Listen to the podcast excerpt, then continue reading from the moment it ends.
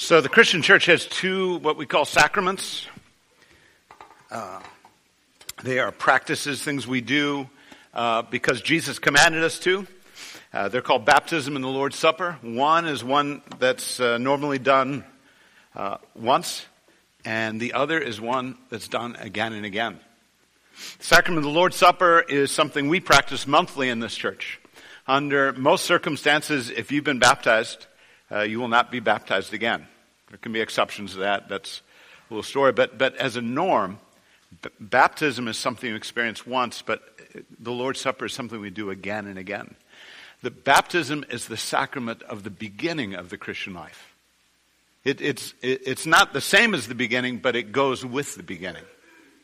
Whereas the Lord's Supper is a sign of our life with Christ. It's ongoing. It's something we don't, we don't do it once and we're over with it, but it's, it's our life. Um, baptism is in water, one way or the other. If we baptize a, a baby, we're, we're, typically using a very small amount of water. But if we baptize someone who's, who's uh, Andrew's age or older, we typically use a lot more water. Um, and it's relatively comfortable. Derek Popa, you're the one who put that water in, right? And uh, he makes sure it's pretty comfortable and not too jarring when you step in. And, and, and kind of when we think about the Christian life and our life with God, we look to God for strength and for comfort. We like the, the idea that Jesus is with us um, in, in our lives. As Andrew put it again at, at school, as Trey talked about in some of the, the grief and the questions in life. We, we like something comfortable and reassuring. And so we, we like water that, that doesn't throw us off. A hot tub might be good. Or just a nice warm shower. Um, when I was 21 years old in college, I, I um, at, right after the end of the school year, I drove up with some friends to the Twin Cities. We picked up some friends, and then we kept going another seven hours north into, into Canada. And we went fishing for a weekend. And after being there for a couple days and feeling a little scuzzy, um, we were staying on an island uh, in the middle of a large lake, and we, that was our center of action. I decided I wanted to get clean, so I grabbed a bar of soap and I walked down to the water's edge off this kind of rocky granite island, and I jumped in. Whoa! It was Memorial Day weekend. I could have walked on water and it would not have been a miracle. It was so cold. But what I want you to know is that sometimes baptism might be more appropriate in that jarringly cold water. Because sometimes the beginning of the Christian life is a jarring reality. And the story we encounter in Acts chapter 9 is an unbelievable story. It's an unexpected story. It is an unusual story. It's a story that's so common in some ways that it's actually given us a cliche. People talk about Damascus Road experiences or Damascus Road conversions. They don't necessarily even mean anything religious or spiritual sometimes. Sometimes it's just a big change, a dramatic event that causes some significant change in your life. But nonetheless, when you really dig into it and consider it, it comes across as one of the most unlikely stories in all human history. But here's the amazing thing. It is also one of the most significant moments in human history. Really. Paul or the man we meet initially as Saul, is in many ways one of the most significant people to have ever lived. And the impact and the influence of his life is still felt today. I was listening to an interview with a British historian who's uh, focused on antiquity, Roman and Greek culture. And he said that really the most significant writer of several thousand years ago, if you think in terms of how his writings continue to impact lives today, thousands of years later, is easily Paul the Apostle. If you think again about the fact that we're here, as we followed the story of the Jesus movement and the Jesus news and the work of the Holy Spirit, slowly but surely it's breaking out of this Jerusalem centered place and this Jewish centered experience and it's getting ready to explode onto a larger world. But it hasn't quite happened yet. There's cracks, there's, there's initiatives here and there. God's Spirit is at work. Uh, the, the Jewish authorities in Jerusalem had made things difficult for the Jewish followers of Jesus, especially the Hellenistic Jewish followers of Jesus. And so they'd all been scattered out there. And so the word was starting to get out. Someone like Philip was on the move. Suddenly he was going places he never was even interested in going to before. Talking with people he didn't really want to talk with. People he would not normally have associated with. He was doing it. And they were hearing and they were responding. Because they were beginning to understand that Jesus Christ was someone who wasn't for a select group of people, one ethnic group, one nation, one little corner of the world. That's how most peoples of the world had always thought about their gods. They were local gods. They were tribal gods. They were ethnic gods. They're our God. Our God for this little territory. And there's another God for another little territory. But Jesus was a sign that the God of Israel, the God of the Jews, was actually the God of the world and the universe. Because he didn't make just a little plot of land next to the Mediterranean Ocean. He created everything there is. And when Jesus, the Jew, came to this world, and when he encountered Jews in, in the community he was born in and grew up in, in, in Bethlehem and in Nazareth and around Jerusalem, Jesus, the Jew, wasn't only for Jews. He was for people like you and me. But how is that going to happen and how is that going to get out? God had a plan. I want to talk to you about, um, I'm, I'm, going to encourage you, if you have a Bible, or a way to access the Bible to um, have it open to Acts chapter 9. And I'm going to ask if we put the, the first verses of Acts chapter 9 up there again. Just to get the scene, I want you to think about Saul at the beginning of this experience and, and Paul at the end. By the way, there's no spiritual significance to the name Saul or Paul. Saul had both names all along. A lot of people in, in, in, ancient culture had multiple names and they were used in different settings. Let's just say that the Jewish name Saul, like he was named, he was from the tribe of Benjamin. He was named for the very first king of Israel, King Saul. That's probably who young Saul was named for when he was a baby. But the word Saul didn't translate well into Roman culture and Greek culture. It wasn't an attractive name. And it became advantageous for him to make use of that other name because he wasn't any longer living in a small Jewish world. He was about to live in a larger world, a, a cosmopolitan world. And that word, that other name was going to serve him better. Nonetheless, it also helps us grip the, uh, an idea that Saul early on was different than Paul later on. Saul was a brilliant boy. He grew up in the city of Tarsus. He didn't grow up in Jerusalem. He didn't grow up in a Jewish community. He grew up in a Roman city, somewhat further north, uh, in, in part, part of what we would today call Turkey. Pretty close to the Mediterranean Sea, but on the northern part of the sea. And there he was raised by a very Jewish couple. They were committed to the Torah. They were Pharisees themselves. And they wanted their boy to grow up to be a Jew, a committed Jew, a passionate Jew. And the young Saul did. They trained him and they taught him at home. But you know what? He lived in that town and he picked up other things too. Among other things, he from early on in his life not only knew Aramaic and Hebrew, but he also knew Greek because it was the language that was spoken all around him all the time. And like a lot of other kids in the world, he's, he was a sponge. He observed, he listened, he saw, and he took it all in.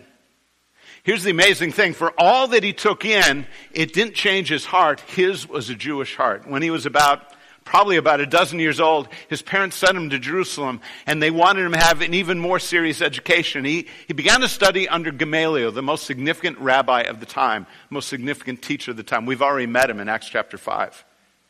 Gamaliel was a very wise man. He was a very respected man. And Saul was his student. And he came to know what we call the Hebrew Bible so well, forwards and backwards. And he loved it, and he was passionate about it, and he loved God, and he was totally committed to him. And he was a man like some of the figures he read about in the Bible, like Phinehas and Elijah. He was a man of zeal.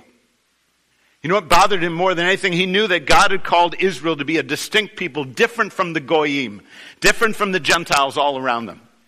They had to be distinct, they had to be different, and so they had rules that guided them on a whole bunch of things. Not because God was so law crazy, but because he wanted to help his people be different. Who wants to be different? Who doesn't want to fit in? Well, guess what? Saul didn't want to fit in. And it bothered him when Jews didn't fit, uh, when Jews fit in. When they became too Roman or too Greek or too conformist. And you remember the story from the book of Numbers when uh, there was a, a Jewish man, they were not yet in the promised land, took up with a woman who was not part of the community. And that was part of the commitment. And he was bold in his, his interest in sex and his willingness to break the laws and to break the commitments of the covenant community. And he went and found a woman and he took her into his tent in the middle of the day and everybody saw it. And Phinehas was so moved by that that he grabbed a spear and he ran into that tent and with one thrust he killed them both. And that example moved Saul. I don't think he was necessarily a violent person or a murderous person just for the sake of it. His passion was for the purity of God's people because they needed to be pure. They needed to be holy. They needed to be different so that God would move, so that he would send the Messiah who was going to change things on earth and bring in the kingdom and allow Jerusalem to become its own center, its own place, free of Roman control and free of the influence of these other cultures. And instead of Rome impinging on Israel, suddenly God's kingdom would impinge on everything else. You can imagine that Saul was really upset about these new Christians and about Jesus. But here's the thing. Uh, we don't know for sure, but it's very likely that Saul was in Jerusalem about the time Jesus was. Did they ever meet? We have no evidence that they did. Were they ever in, the, ever in the same place? We have no evidence they ever were, except it's possible. It's possible that Saul saw Jesus. It's possible that he witnessed him. It's possible he heard him teach or speak at some time. It's possible at some moment or other he might have been drawn briefly towards him, but he definitely knew the moment that Jesus was crucified that he was cursed, that he was a nobody, that he was definitely not God's Messiah, and he was not the leader for the future. And so it, it, bothered him intensely when they started talking about this idea that Jesus was alive and people started following him after he was dead, after he was buried, after the Jewish leaders had appropriately gotten rid of him, that there were people seeking to follow him. And Saul wanted to put a stop to that. The first time we meet him is at the end of Acts 7, beginning of Acts chapter 8, when Stephen is being stoned. A mob is taken over. We're no longer following legal precedent and, and, and legal uh, approach just, it was a moment of justice. It was, it, it was a lynch mob. But Saul was there, not directly involved, and yet almost like he was in charge. They would come, they'd lay their coats in front of him, and then they'd take their stones and drop them on, on Stephen and kill him. And Saul approved of what was going on. And he committed himself to pursuing these Jewish followers of Jesus to snuff them out and to stop this work. And as the, the, the, Christians were scattered and they shared the good news, like Philip went and he shared with the Ethiopian eunuch, with people in Samaria, and people heard and listened and responded, so Saul followed where they went. They went to plant something new, to share good news, to, to start new communities and help people follow Jesus and really meet God and really understand what life was all about. But Saul wanted to stop it. He wanted to snuff it out and, if necessary, to end life. Listen to how Luke describes it. Meanwhile, Saul was still breathing out murderous threats against the Lord's disciples. He went to the high priest and asked him for letters to the synagogues in Damascus so that if any found, eh, so that if he found any there who belonged to the way, whether men or women, he might take them as prisoners to Jerusalem. That was it. He was in Jerusalem, but he wanted to travel to the city of Damascus. You know Damascus, still a city around 1.7 million people today. The capital city of Syria, a tough place in the world. But Damascus has been around for a long time. It had already been around for over a thousand years when Saul started his journey there. It was an important place, and even back then, it had a large Jewish population. and amongst that Jewish population, word was that there were increasingly followers of Jesus in that place. And Saul heard about it, and Saul wanted to do something about it. And so he got permission, he got some support, and he went 150 miles or so, a journey of six or seven days by foot. That's what he was doing. He had a mission and he was going to pursue it, and he believed God would smile on what he was doing. But listen to what happens. Verse 3 And as he neared Damascus on his journey, suddenly a light from heaven flashed around him.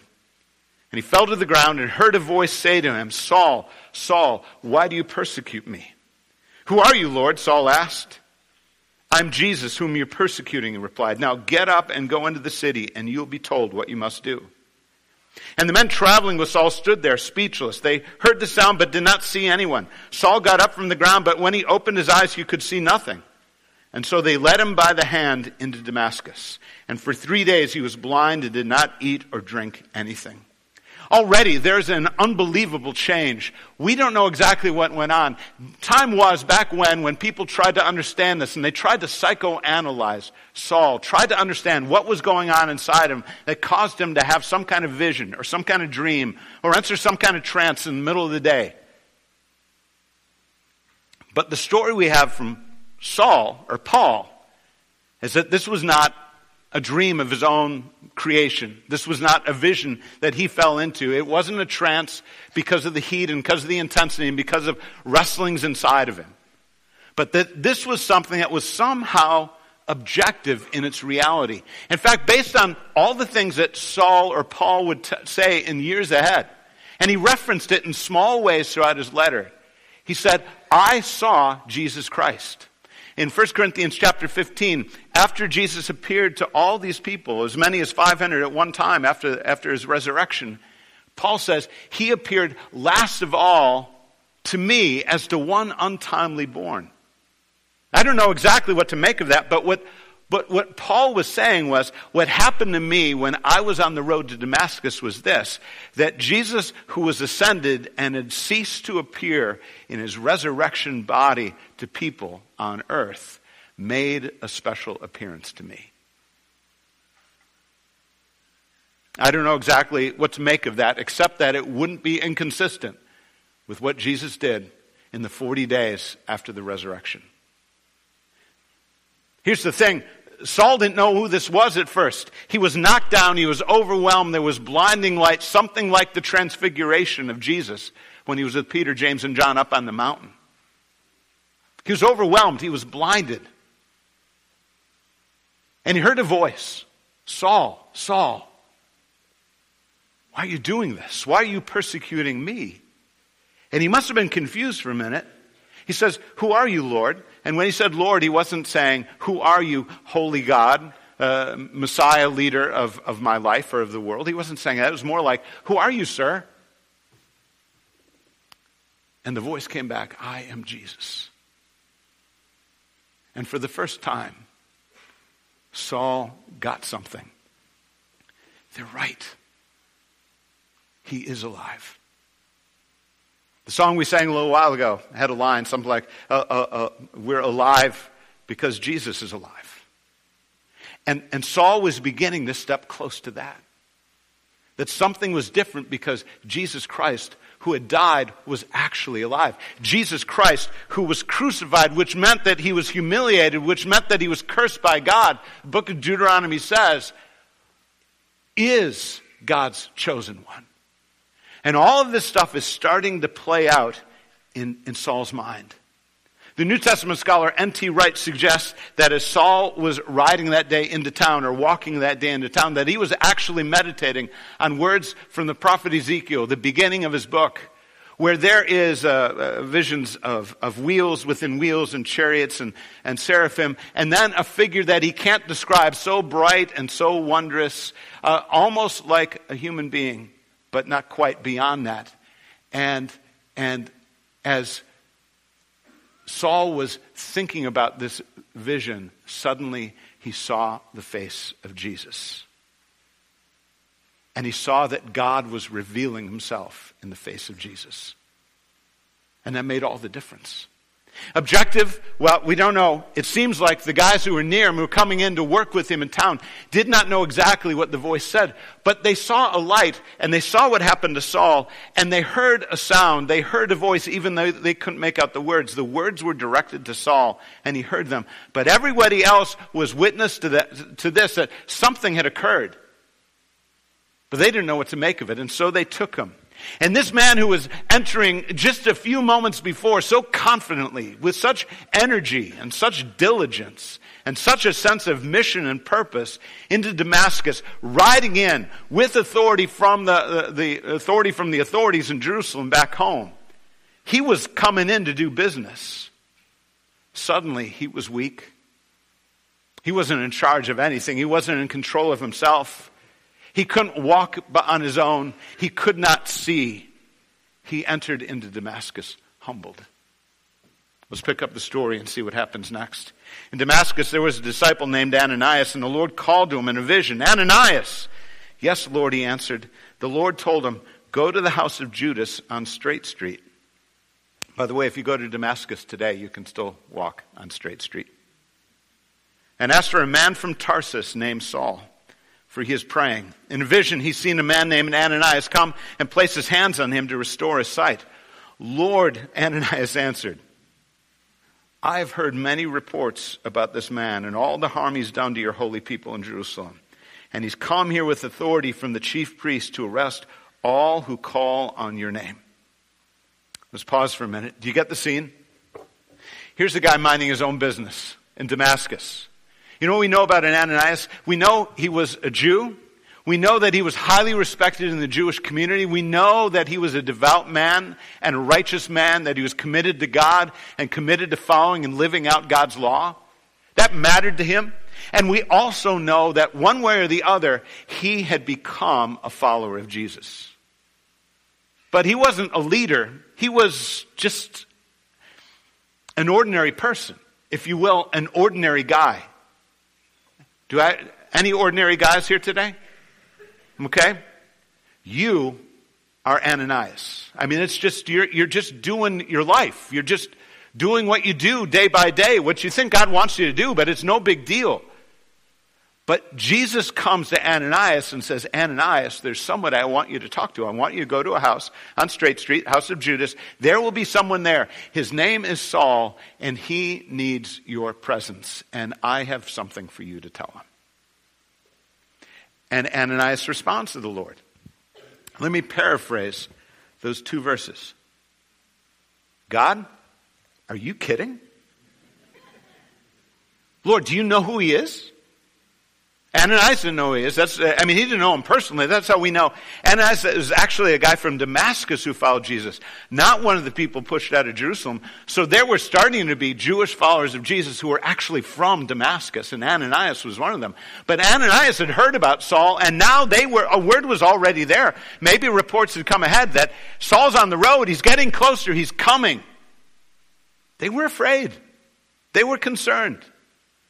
Ananias, poor Ananias, ordinary guy Ananias, just sitting in his house, minding his own business, twiddling his thumbs, doing whatever he's supposed to do.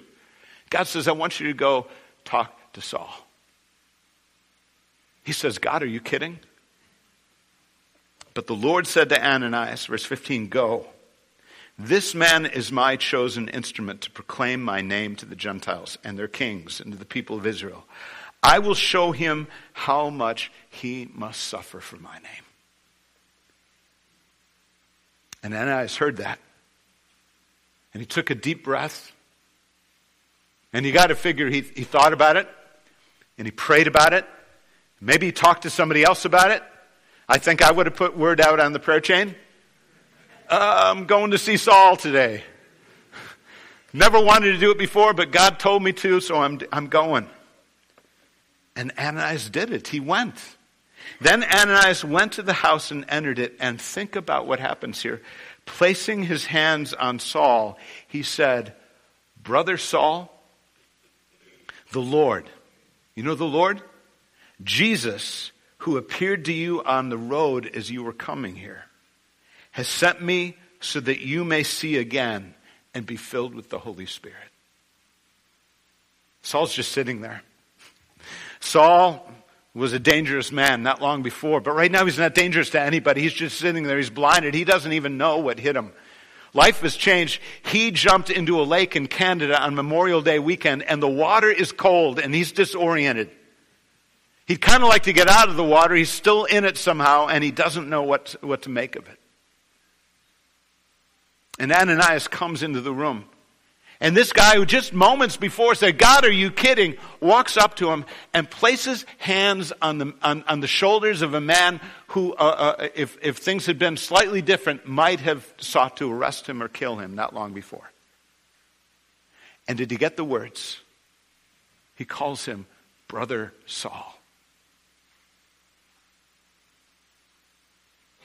Ananias was a reluctant witness. And Saul, in his eyes, was a terrorist. But God said, I've chosen him. I want you to talk to him. Brothers and sisters, I want to remind you how significant it is to talk with God and listen to God about the lives of human beings close to us, including the lives of human beings whom we cannot imagine ever following Jesus.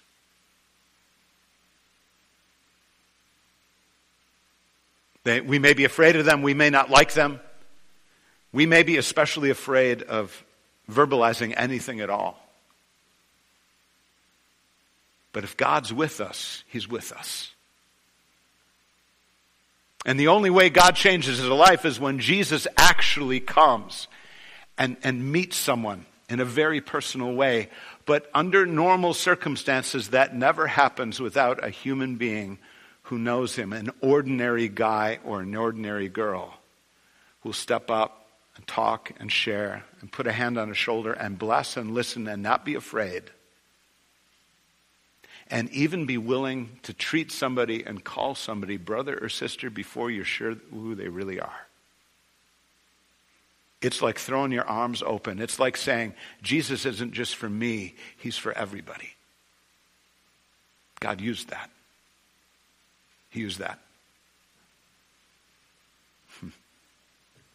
So what happens? Immediately, something like scales fell from his eyes, and he could see again. And he got up, and he was baptized. How cool is that? And after taking some food, he regained his strength. And Saul spent several days with disciples in Damascus. We don't have these words. At once he began to preach in the synagogues that Jesus is the Son of God. And all those who heard him were astonished and asked, Isn't he the man who raised havoc in Jerusalem among those who call on his name? And hasn't he come here to take them as prisoners to the chief priests? He baffled everybody. And do you know what? He baffled them for 30 more years. What happened that day? Was it just a dream? Was it some undigested food? An upset stomach? Getting a little queasy in the head? Not just in the stomach. No.